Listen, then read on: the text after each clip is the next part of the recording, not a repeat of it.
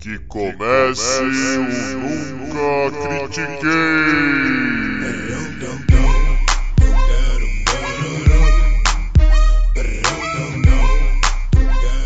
Boa noite, bom dia e boa tarde. Bem-vindo a mais um episódio do podcast esportivo embasado não jornalístico e zoeiro Eu Nunca Critiquei. Eu sou Maurício, the host with the most, o seu Gary Kasparov desse episódio. E comigo, o meu Kyocha de hoje é o Arthur Bindi. Como é que você tá, Bindi? Eu estou bem, eu estou animado porque este episódio apesar de nós termos preparado para falar de um assunto muito mainstream, nós estaremos trazendo coisas inacreditáveis nossa cara, sua cara, Maurício. Então estou empolgado com isso. É, esse aqui é uma, quase uma montanha russa, né, de, de podcast. Então, vamos, vamos começar rápido, vamos direto. É, o nosso primeiro assunto, nós vamos falar do corredor da NASCAR, Jimmy Johnson. Por quê? porque ele é considerado um dos melhores de todos os tempos como piloto da NASCAR e ele vai se aposentar esse ano. E quando você pensa, tipo, cara, por que, que você vai se aposentar? Você é um piloto da NASCAR, você, tipo, pô, NASCAR, você tem ainda mais uns 20 anos pela frente. Ele tem 45 hoje, tá ligado? Você tem mais uns 20 anos pela frente, você ainda corre, tipo, pra, é, tentando ser campeão todo ano, por que, que você vai parar? Entendeu? E ele tá o, o que ele dá a passar é que ele tá querendo outros desafios. Ele tá querendo correr na Indy, sabe? Ele tá querendo correr nas corridas mais importantes, mas fica algo que para ele fica. Eu não tenho mais o que provar. E é muito impressionante, porque ele se juntou ao Dale Hart e o Richard Petty como os três únicos pilotos a ganhar sete títulos é, da NASCAR.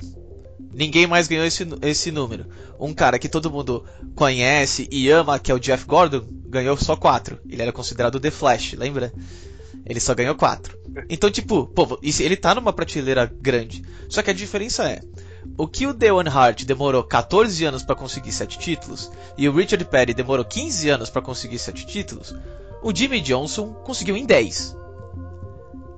E tipo, ele ficou em segundo em, 2000, é, em 2003 e 2004, ficou em quinto em 2005 e aí de 2006 até de 2010 ele ganhou, ele só ele ganhou. Ele ganhou tipo cinco anos seguidos. É, é algo impressionante. E se não me engano, o carro de 2018 dele tava ruim.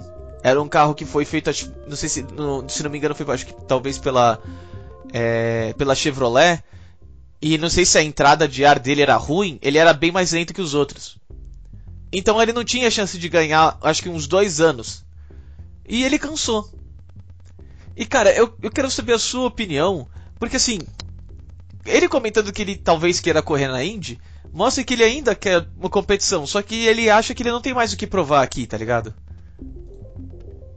É, a gente, na, uns episódios atrás, a gente comentou a questão do Hamilton, do recorde que ele bateu, em que, em que prateleira o Hamilton cabia da história da Fórmula 1, né?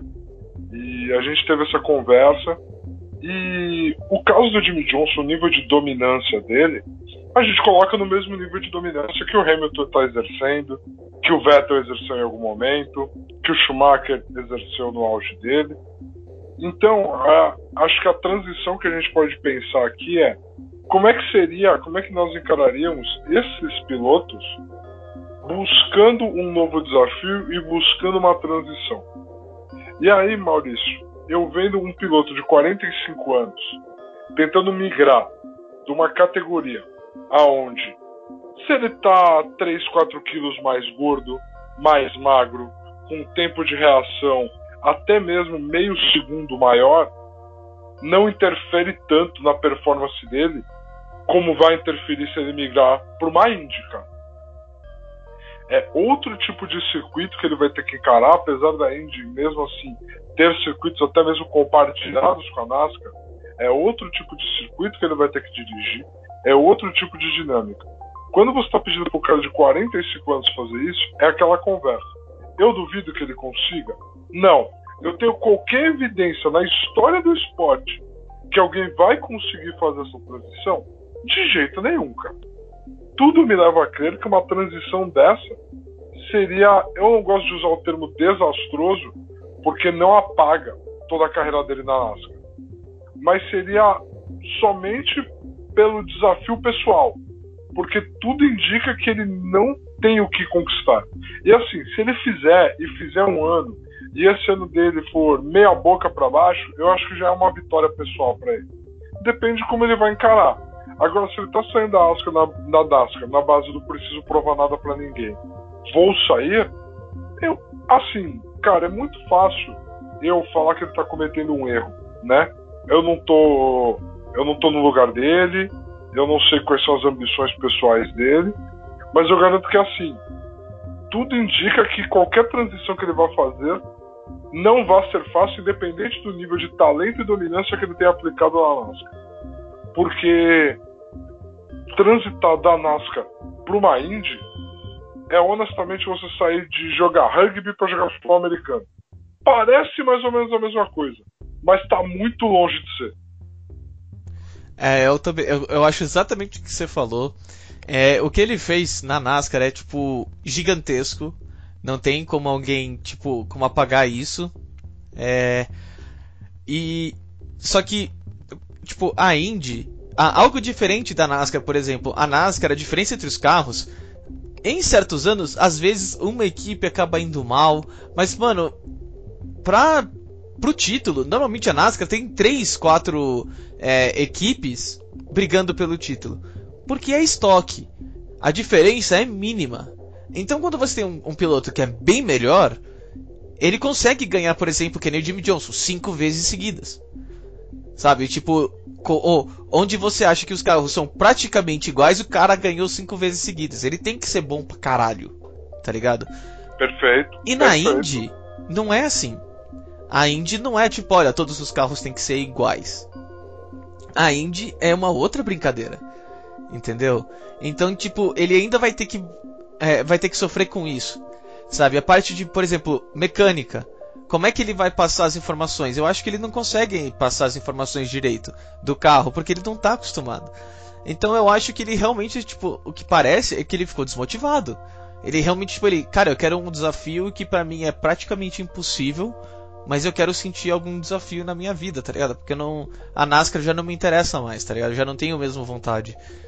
O que é, o, o que é tipo, sei lá, tá ligado? É muito, é, é estranho ver um cara que, tipo, tá perto do, do auge da, da, da forma dele, mais ou menos. Tipo, faz é, uns é, quatro anos desde que ele ganhou o último título. Mas, pô, na NASCAR, o cara correr até 60 anos é tranquilo. Não tem esse problema. Sim. Então, Sim. tipo, não é, não é que falta patrocinador porque não falta, não é que falta equipe, ele tá na Chevrolet, que é uma das melhores, sabe? Tipo, então é algo, é algo diferente, sabe? Tipo, pegou todo mundo de surpresa. Eu, eu acredito que seja algo diferente, claramente é algo interno dele, de querer um novo desafio. Essa questão do, do da quarentena, do corona, ela impôs muita reflexão em atletas de alto nível do tempo e energia que é investido numa carreira que eles ganharam a dimensão de que eles não têm tanto controle quanto parecia, até mesmo os de alto nível algo completamente fora do controle deles impediu eles de praticar a profissão deles no nível deles. Então, por exemplo, você tem jogadores para trazer para o futebol, como Kevin De Bruyne, que deu entrevistas falando: Olha, eu estou repensando o meu tempo de carreira, porque eu parei todo esse tempo aqui por causa da quarentena. Eu tenho total noção de que a nossa agenda de jogos vai ficar super apertada somente para voltar para o calendário natural, né? Então, assim, eu vou repensar no quanto que, quantos anos mais eu vou colocar nisso, como que vai ser o desgaste pro meu corpo. E eu acho que ele pode muito bem ter durante esse período falado, cara, eu acho que eu preciso de algo diferente, porque eu porque eu preciso ter a adrenalina. Um cara que ele é piloto, piloto, a adrenalina é um fator gigantesco na, na tomada de decisão dele. Porque não é um mundo no qual você entra se a adrenalina não corre no seu sangue, né? A gente pode afirmar isso. Então, assim, ele com certeza deve ter olhado e falado: eu preciso de um outro tipo de injeção. De uma injeção de ânimo, de motivação, de desafio. E eu respeito muito ele por isso. Respeito muito. E beleza, vai lá e tenta. E se der errado, cara, ele pode investir. É o que você falou, mano. Ele pode investir cinco anos da carreira dele em arriscar e voltar para nós com 52, por exemplo. Voltar para uma NASCAR mais velho e ver o que acontece. Ele pode, se tudo der errado, ele sempre vai ter para onde voltar. Só que eu, na minha visão, ele tá dentro da NASCAR, ele tá perdendo a oportunidade de uma janela de construir um nome que vai ter uma prateleira única, onde ele vai estar na prateleira dele só ele. Entendeu? Uhum. São escolhas dele, são metas de vida dele, objetivos de vida dele, e desejo sorte para ele em cada um deles. Mas tudo indica que a gente vai perder um piloto de prateleira topo do topo do topo da NASCAR atual para ter um piloto que vai ocupar uma cadeira na Indy, que nas seis primeiras corridas dele vai ser interessante a narrativa, e até o fim do ano vou perguntar o que ele foi fazer lá. É, então, é bem estranho. Eu também não sei se ele talvez vá pra Indy. É aquele momento, ele, ele, ele falou, mas ele falou com aquela cara de tipo, sabe? Eu não sei, eu não sei o que eu quero, eu só sei que eu não quero estar tá aqui, sabe? Eu ainda quero pilotar, mas isso não sei. Tipo, pareceu meio estranho. Eu, eu acho que talvez ele faça a transição, ele vai, tipo, vai trazer interesse, vai trazer patrocinador automaticamente. Mas é, eu acho que ele vai acabar voltando para NASCAR mais velho, do tipo, tá, agora eu tenho uma desvantagem contra esses jo jovens, eu quero ver o que, que eu consigo. Sei lá, é, me é meio estranho, né? É, muito provavelmente a, a pandemia é, fez algo assim, né? Fez uma diferença. Total, ele pode ter uma trajetória meio Jordan, que é um cara que saiu, voltou, saiu de novo e voltou para aquele projeto no Wizards, onde, né, ele era uma. Cara, ele era uma atração. É isso que ele era, ele era uma atração. Ele não competia mais, o time não chegava a lugar nenhum, mas ele era uma atração. Então, vai dos objetivos que o atleta tem para a carreira dele e o que ele vai se dizer por. Ah, o mais importante é na jornada de cada um. É quando você realmente terminar, você falar, estou satisfeito com o que eu fiz ali. Se você falar que está satisfeito com o que você fez ali, é isso, cara. São imagens lindas. Por exemplo, agora eu vou até puxar aqui, Maurício, de surpresa aqui para você. São imagens como a aposentadoria do UFC do Anderson. Entendeu? Cara, ele foi nocauteado na última luta dele. E ele quando ele acorda do nocaute, o Ryan Hall tá ali na frente dele, ele tá sorrindo e ele fala, cara, todo momento que eu pisei aqui no octógono foi bonito. Hoje eu consigo apreciar, do primeiro momento que eu piso no octógono ao momento que eu saio, a beleza que tá em tudo que eu tô fazendo aqui. Eu acho que é isso, é pura satisfação pessoal. Não se deve, ele não deve mais nada para ninguém. Ele pode fazer o que ele quiser, o Jimmy Johnson, a trajetória que ele quiser, que ele sempre vai ser uma lenda da nossa. Ele sempre vai ser uma lenda da NASCAR. Mas quando a gente está falando de você fazer uma transição para outra competição, é nada além do que nesse momento satisfação pessoal, o que é respeitável. Mas do ponto de vista de análise de performance, a gente tem que falar que, cara, boa sorte. É basicamente isso. É, é isso mesmo. É, eu acho que você tá, tá completamente correto. E falando em boa sorte, eu vou até fazer um puxão aqui já.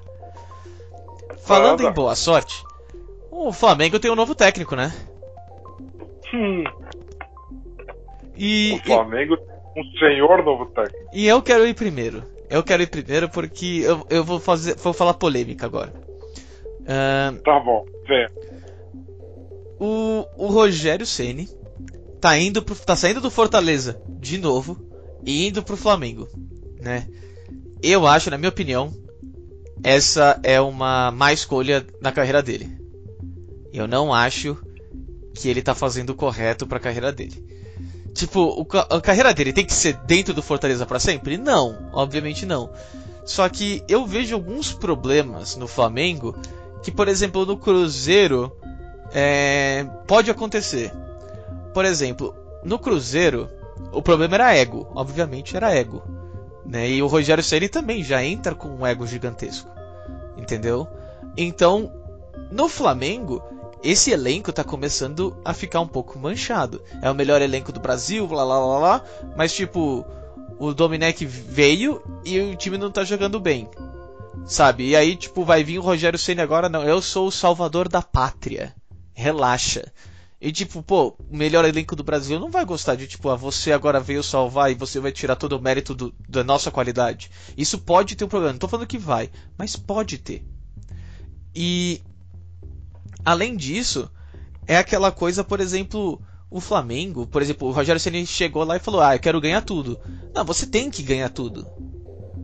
Com o elenco do Flamengo, você não tem como, tipo, ah, espera um tempo. Não tem, o Domenech entrou e já foi embora. Porque não tem um tempo para adaptar no Flamengo. Não tem um tempo para você fazer o seu estilo. Entendeu? E isso é mais um problema. O Flamengo, nesse ano, começou jogando tática estratégia Jorge Jesus. E agora o Rogério Ceni não tá pegando é, estratégia Jorge Jesus e transformando na dele. Não, ele tá pegando uma que tava mais ou menos meio a meio do, do, do Domenech e agora vai transformar na dele. Vai ser a terceira mudança tática do mesmo elenco. Em um ano. Então, tipo, ele tem capacidade? Tem. Claro que tem. Só que ao mesmo tempo você fica, mano, pensando na escolha correta, você tá fazendo igual no Cruzeiro.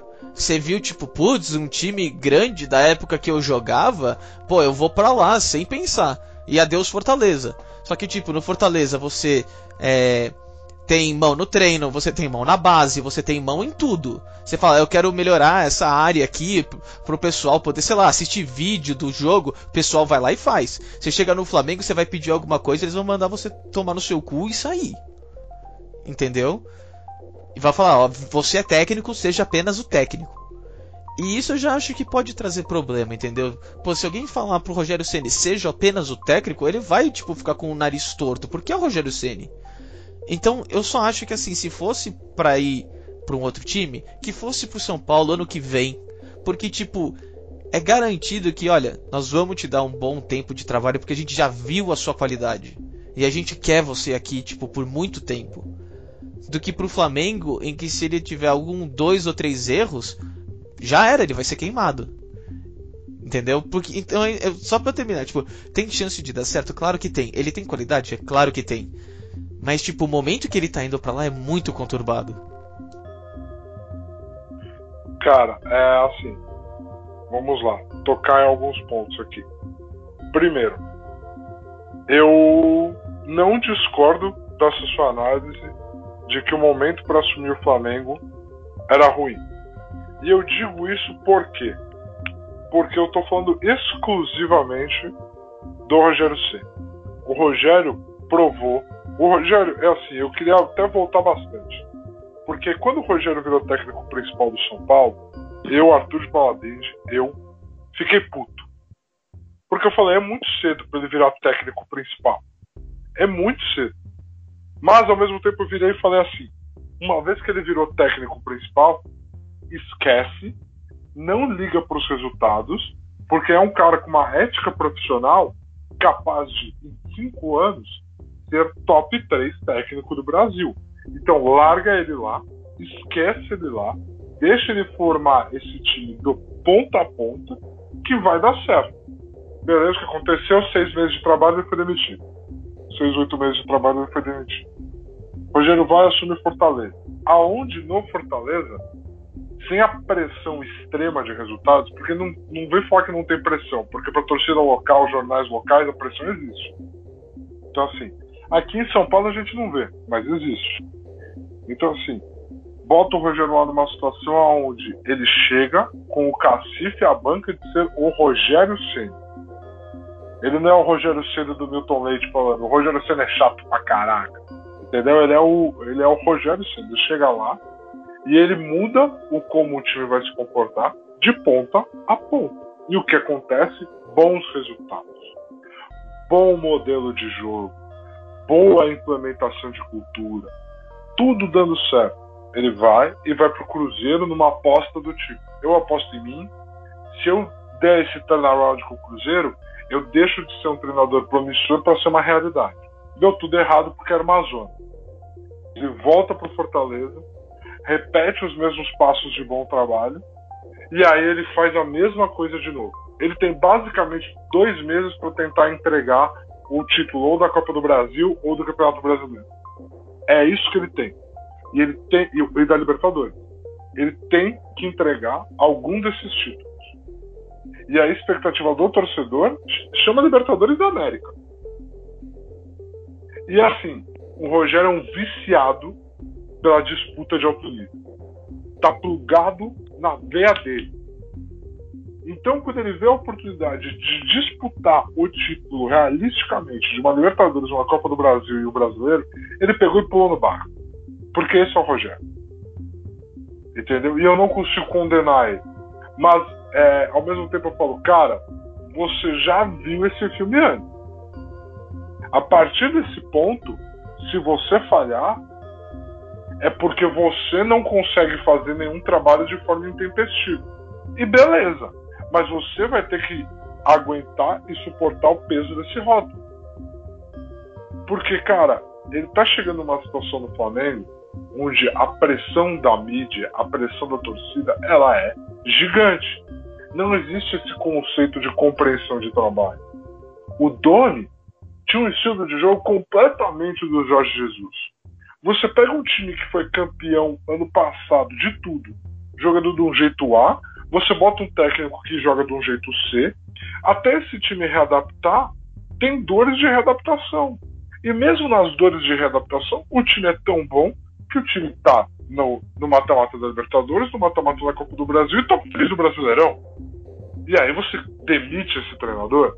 É isso da forma que o futebol brasileiro administra as coisas, cara? É assim que as coisas ficam. Olha isso. Falando nessa parte de administração, exatamente o que você falou, é. o, o, o outro time que eu queria trazer aqui é o Internacional. Líder, líder do Brasileirão, que viu o seu, te, o seu ex-técnico é, Eduardo Cudê, ou Cudete, sei lá, é, sair do futebol brasileiro e pro Celta da Espanha para ganhar menos ainda por cima. Porque Sim. ele não gosta do presidente.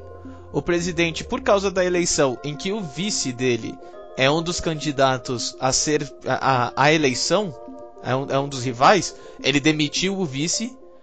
O Kudê olhou assim e falou: Mano, que putaria é essa, velho? O cara tá fazendo um puta trabalho, tava ajudando aqui você demite ele por causa de eleição. Então ele começou a ficar puto. Aí você vê o Domenech ser, tipo, demitido em que? Três meses de trabalho? Você vê o Jorge Jesus também, tipo, mano, eu vou aproveitar para sair daqui. Então, tipo, ele foi e foi embora. E isso só mostra cada vez mais que, tipo, o futebol brasileiro não falta talento. É que é uma bagunça tão grande, tão grande, que o pessoal de lá fora vem pra cá e fala, mano, eu vou ficar aqui o tempo necessário, eu vou cair fora, velho. É isso. É isso. O, o Kudê tava fazendo um bom trabalho no. É inegável que ele tava fazendo um bom trabalho. E, cara, ele preferiu, falou assim, amigo, eu vou um país onde eu, a minha língua, eu vou falar minha língua nativa, vou estar trabalhando já dentro do mercado europeu, entendeu? E, eu vou ganhar menos, mas eu vou ter um milhão de vezes mais estabilidade. Um milhão de vezes mais estabilidade. Na teoria, né? na teoria. A gente espera que o projeto do Celta seja esse, que dê toda a oportunidade do mundo para ele, porque é um treinador muito, muito, muito bom. Muito bom. Então, assim, você olha para isso que está acontecendo, o Jorge Jesus ter ido embora, cara, é o mesmo cenário do Rogério ter saído do Fortaleza. Entendeu? é a garota dos sonhos dele ligando para ele, perguntando se tá tudo bem, como andam as coisas, ele foi. Entendeu? Ele foi. E você cravou que isso ia acontecer. Saca? Eu achei que não ia acontecer, mas aconteceu. É o que aconteceu com o Rogério. O Duco D não é isso. O Duco D é tipo, eu cansei, irmão. Eu cansei. Sabe? E você vê duas trocas desse nível em dois times topo do Campeonato Brasileiro.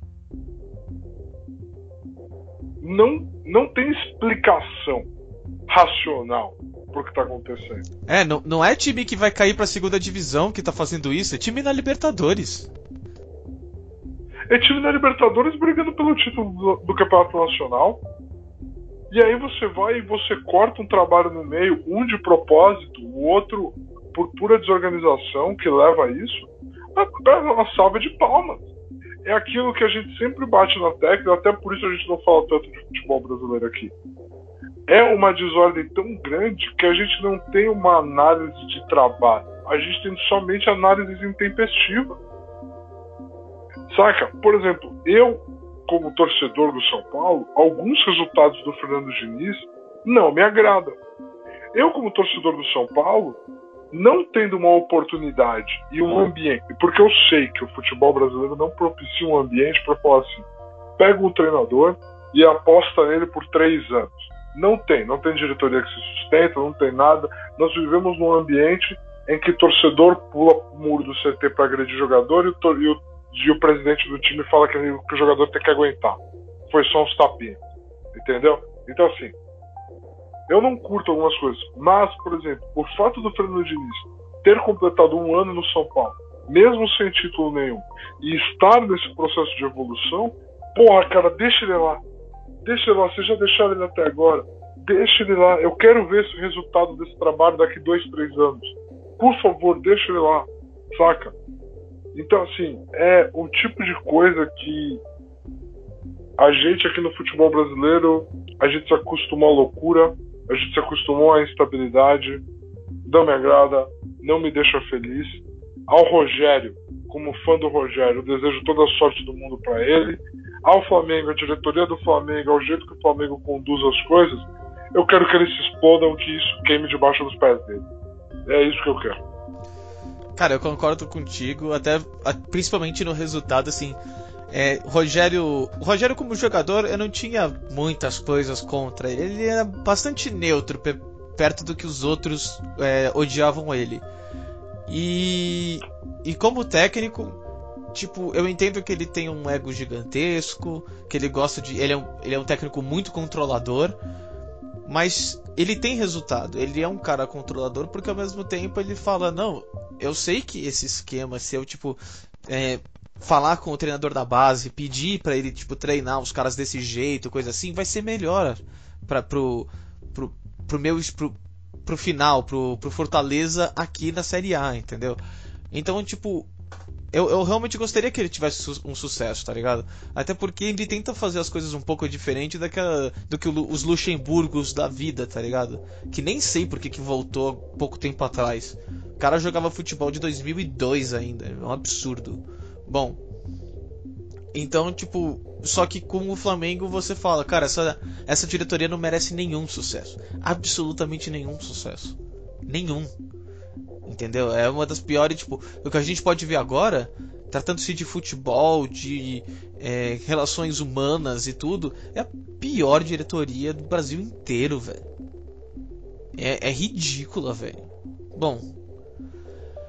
Ai. É, é é isso, pôs pra fora, coração foi, beleza. Agora, já que você tá no, com, com o seu dedo no coração, traz pra gente algo que tá no nosso coração muito, muito, muito, muito nerd. Que assim, talvez para quem vai ouvir vai ser sensacional de surpresa, mas que eu e você descobrimos que nós temos esse gosto em comum, que era algo que a gente não sabia, né?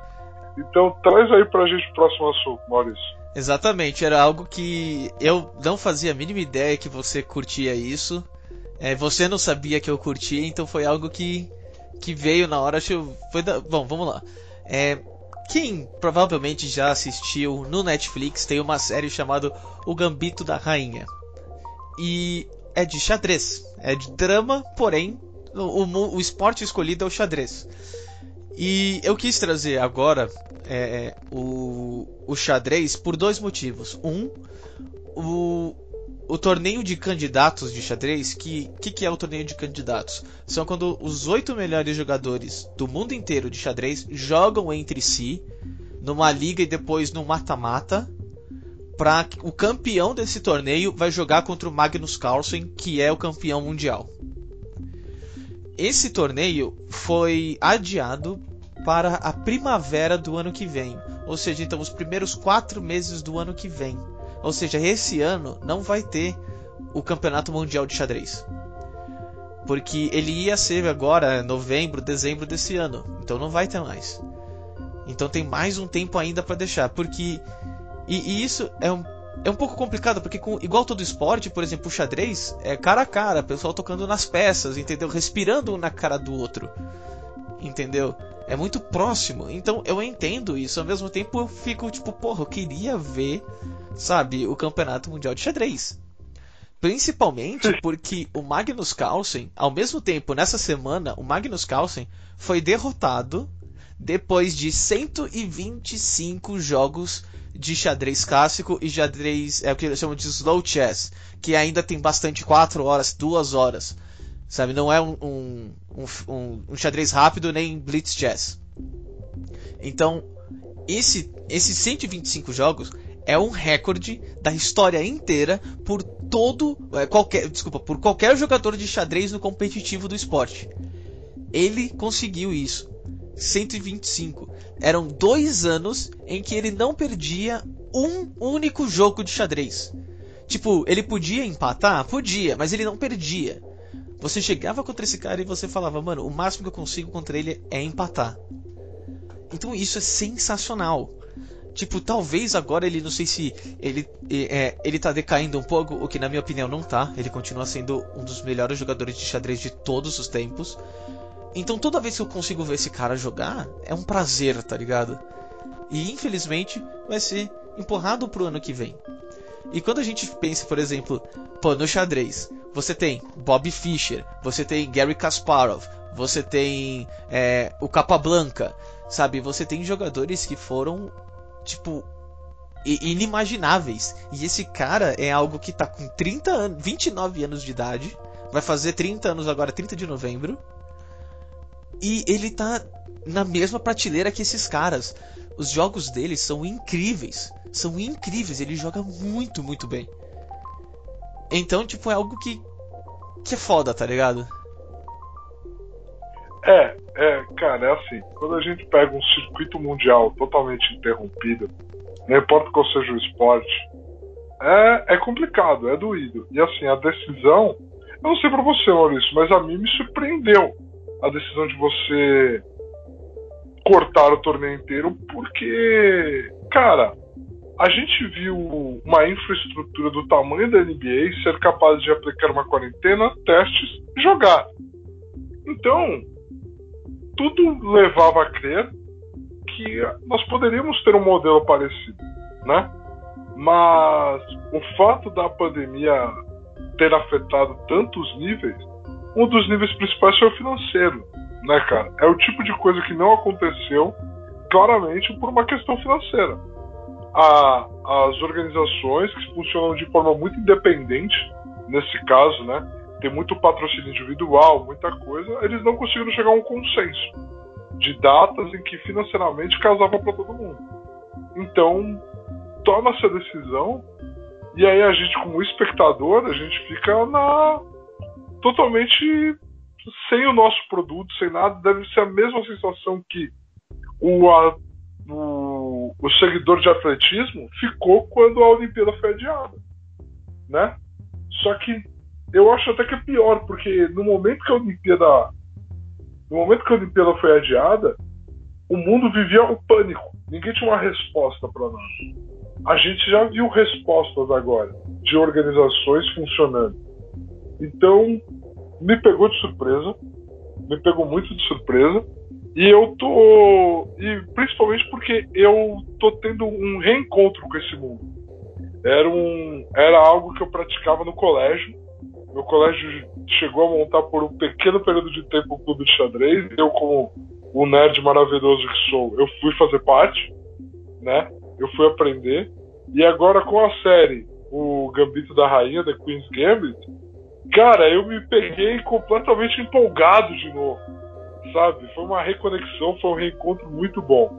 E, e assim, recomendo a todos, não só assistir a série para gerar um interesse, mas procurar os circuitos competitivos, porque o esporte, ele num nível competitivo de altíssimo nível, ele é muito mágico. ele não é robótico do jeito que todo mundo faz pensar. Ele é muito. Ele, ele tem elementos humanos intangíveis gigantescos, né? Que é o que torna o brilhantismo do, do Magnus não perder dois anos. Você, por dois anos, controlar todo tipo de ambiente, permitindo que você não perca, pô, você tá maluco. Você não tem um dia ruim dois anos? Sabe? É, então, assim, você, o que, que você projeta para quando o torneio for acontecer? Então, é um pouco complicado, por quê? Porque já faz alguns meses, né, o pessoal tava se preparando para voltar pro torneio. Então, tipo, tá, ele foi é por causa do, do pânico, né, da todo, todos os países se fecharam. O, um dos torneios de xadrez foi um dos últimos a parar, porque a Federação de Xadrez é ridícula. A Federação de Xadrez, que é a FIDE, falou: "Eu, FIDE, não tenho permissão para parar um torneio da FIDE". Você fica, olha, meu amigo, se você não tem, quem que tem, caralho? Entendeu? Bom, e aí, tipo, não, nós vamos voltar agora em novembro, só que agora teve uma segunda onda na Europa. Então a FID, antes de começar e dar merda, já falou: não, não, não, não vai começar nada. Entendeu? E já parou, passou pra primavera do ano que vem. Pô, imagina, você é um jogador de xadrez. Por exemplo, o francês Maxime, é, Maxime Vacher-Lagrave.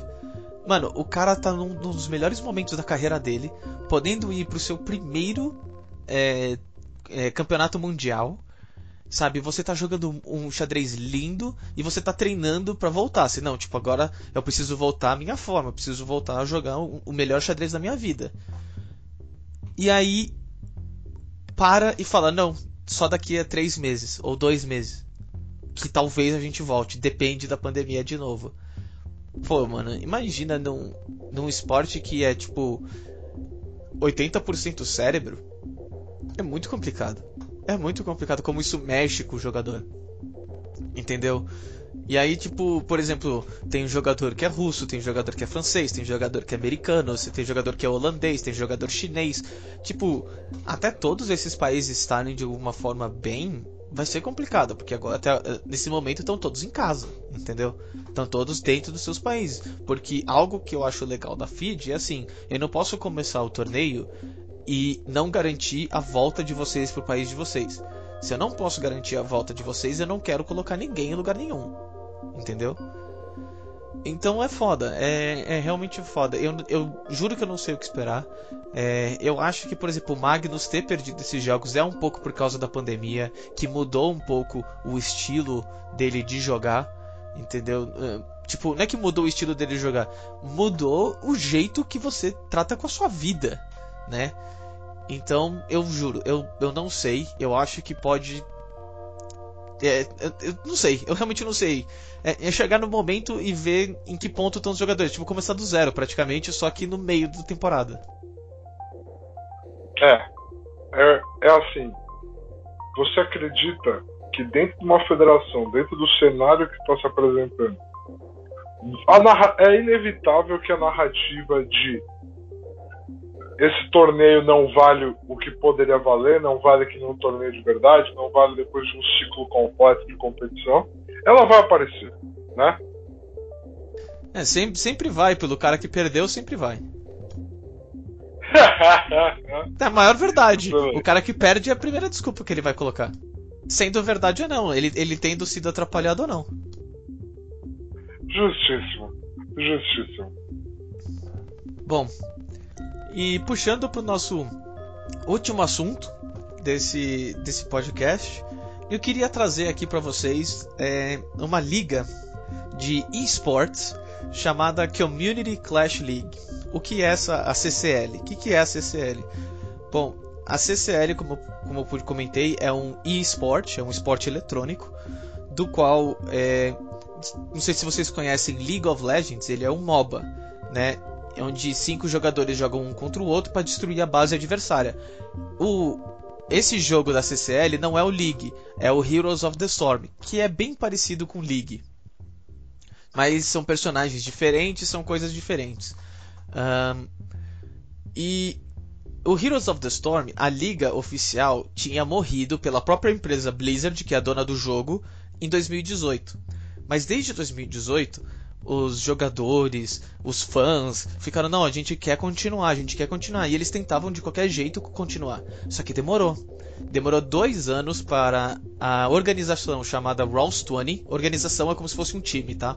A organização chamada Rolls 20, em parceria com Heroes Hearth, chegou e falou: olha, nós vamos ter um mínimo de premiação para todas as organizações, tem que ter salário para todos os jogadores e um mínimo de salário, porque a gente quer voltar à liga a gente quer que ela seja saudável e a gente não quer, tipo, parar porque, tipo, um, um, algum absurdo, alguma coisa assim. Não, a gente quer voltar para ficar. Por isso demorou dois anos para ter esse trabalho. E quem vai transmitir esses jogos da CCL, que tem jogadores europeus, jogador coreano, jogador americano, todo mundo, os melhores de Heroes of the Storm do mundo jogando nessa liga quem vai transmitir esses jogos aqui no Brasil é a Arena Hots Brasil. E eu estou participando junto da Arena para fazer casting, ser narrador e comentarista desses, desses jogos, de alguns desses jogos aqui. A gente tem uma equipe é, muito legal, bem diversa e a gente tem uma equipe de marketing, a gente tem uma equipe. Mano, é, quando eu entrei, sabe quando aquele momento que você fala, caramba, tipo, é muito maior do que eu esperava, tá ligado? É bem legal. Então, tipo, e nós vamos transmitir esses jogos aqui, né? E e eu vou estar tá lá, entendeu? Eu vou estar tá lá para tentar fazer o melhor na parte de narração, na parte de comentar os jogos. E se tem alguém que gosta, se tem alguém que interessa, eu comento, por favor, vá atrás, assista a gente lá no Arena Hots Brasil, lá no Twitch, né? twitch.tv barra Arena Hots Brasil, porque pra gente é, é, é super importante, é super legal. Cara, você não sabe. Bom, você sabe, porque a gente conversou quando você me contou a notícia quando você me mostrou a sua narração, quão feliz eu fiquei por essa oportunidade, por esse projeto. Eu estou muito feliz, eu estou muito empolgado. Galera, vocês vão ver nas nossas redes sociais, porque eu vou fazer o Maurício colocar nas nossas redes sociais todas as transmissões, calendário de transmissões dos nossos stories, os jogos que ele vai narrar. Galera, a comunidade de esportes, o Maurício vem me ensinando ao longo dos últimos anos o quão poderosa e para o bem ela consegue ser. A gente às vezes joga um FIFA online aqui, né? Muita gente que ouve joga um FIFA online, joga outros que infelizmente tem uma comunidade online muito tóxica. Porém, a essência do esporte, de muitos eventos, da grande maioria deles, das pessoas que trabalham com o esporte, elas trabalham por paixão, primeiramente. Por paixão. Então, existe um senso de companheirismo, de amizade e de que, com o nosso alcance, nós podemos fazer grandes coisas por outras pessoas. Então, a gente está divulgando esse projeto porque ele envolve sim uma conquista pessoal aqui do Maurício que é incrível, que eu estou muito feliz por ele mas envolve também a gente divulgar uma comunidade que faz o bem, né, Maurício? É aquilo que você sempre me fala. É, então, a, a comunidade como um todo é conhecida como uma comunidade até tóxica, mas a comunidade competitiva é o completo contrário. A gente sempre tenta passar o, o melhor e maior exemplo. Se você vê um diretor falando, ah, se o fã entrar e bater no jogador era só um tapinha, nessa comunidade isso é completamente inaceitável. Assim, absurdamente inaceitável. Entendeu? Tipo, você tá no, no meio competitivo. Então, é, é algo que como você disse, é uma, uma conquista pessoal também. É algo que eu estou muito feliz de estar tá fazendo parte. Estou é, muito feliz lá de estar tá com o pessoal da Arena também. E ao mesmo tempo é uma conquista da, da comunidade de Heroes of the Storm em si. Porque é algo que, tipo, a Blizzard não tá pagando nenhum dinheiro. A Blizzard não tá tentando ajudar em nada. A Blizzard não tá fazendo. Não tá cagando, tá ligado? Pro jogo e pra liga. Então foi algo que a comunidade teve que se unir, a comunidade teve que mostrar interesse mês após mês, ano após ano, para chegar e falar: não, pode ter o torneio que a gente vai assistir. Por favor, tenha o torneio, traz o torneio. Entendeu? Então é algo que fica, tipo, se você gosta, se você já gostou, se você já jogou Heroes of the Storm, é sempre legal porque é um movimento completamente, entre aspas, nosso, da comunidade. Entendeu?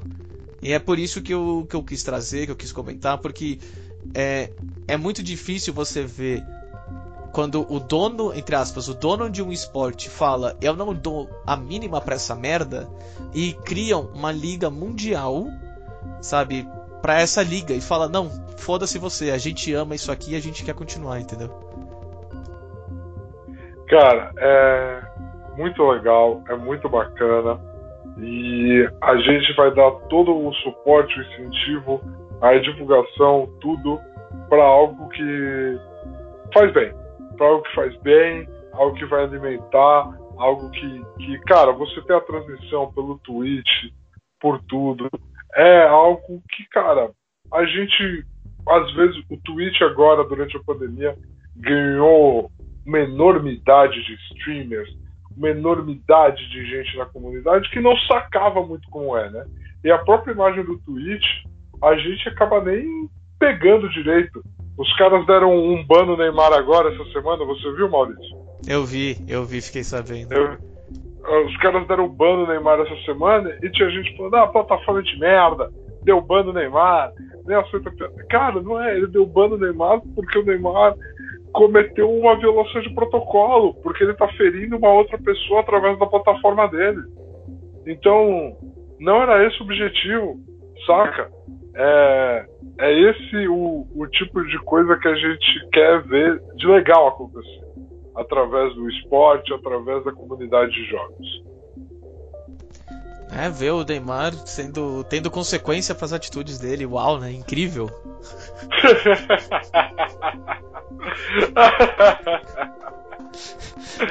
pôs pra fora, Não. foi episódio, tá demorando, pôs pra fora. Acho que, acho que a gente pode até fechar com isso.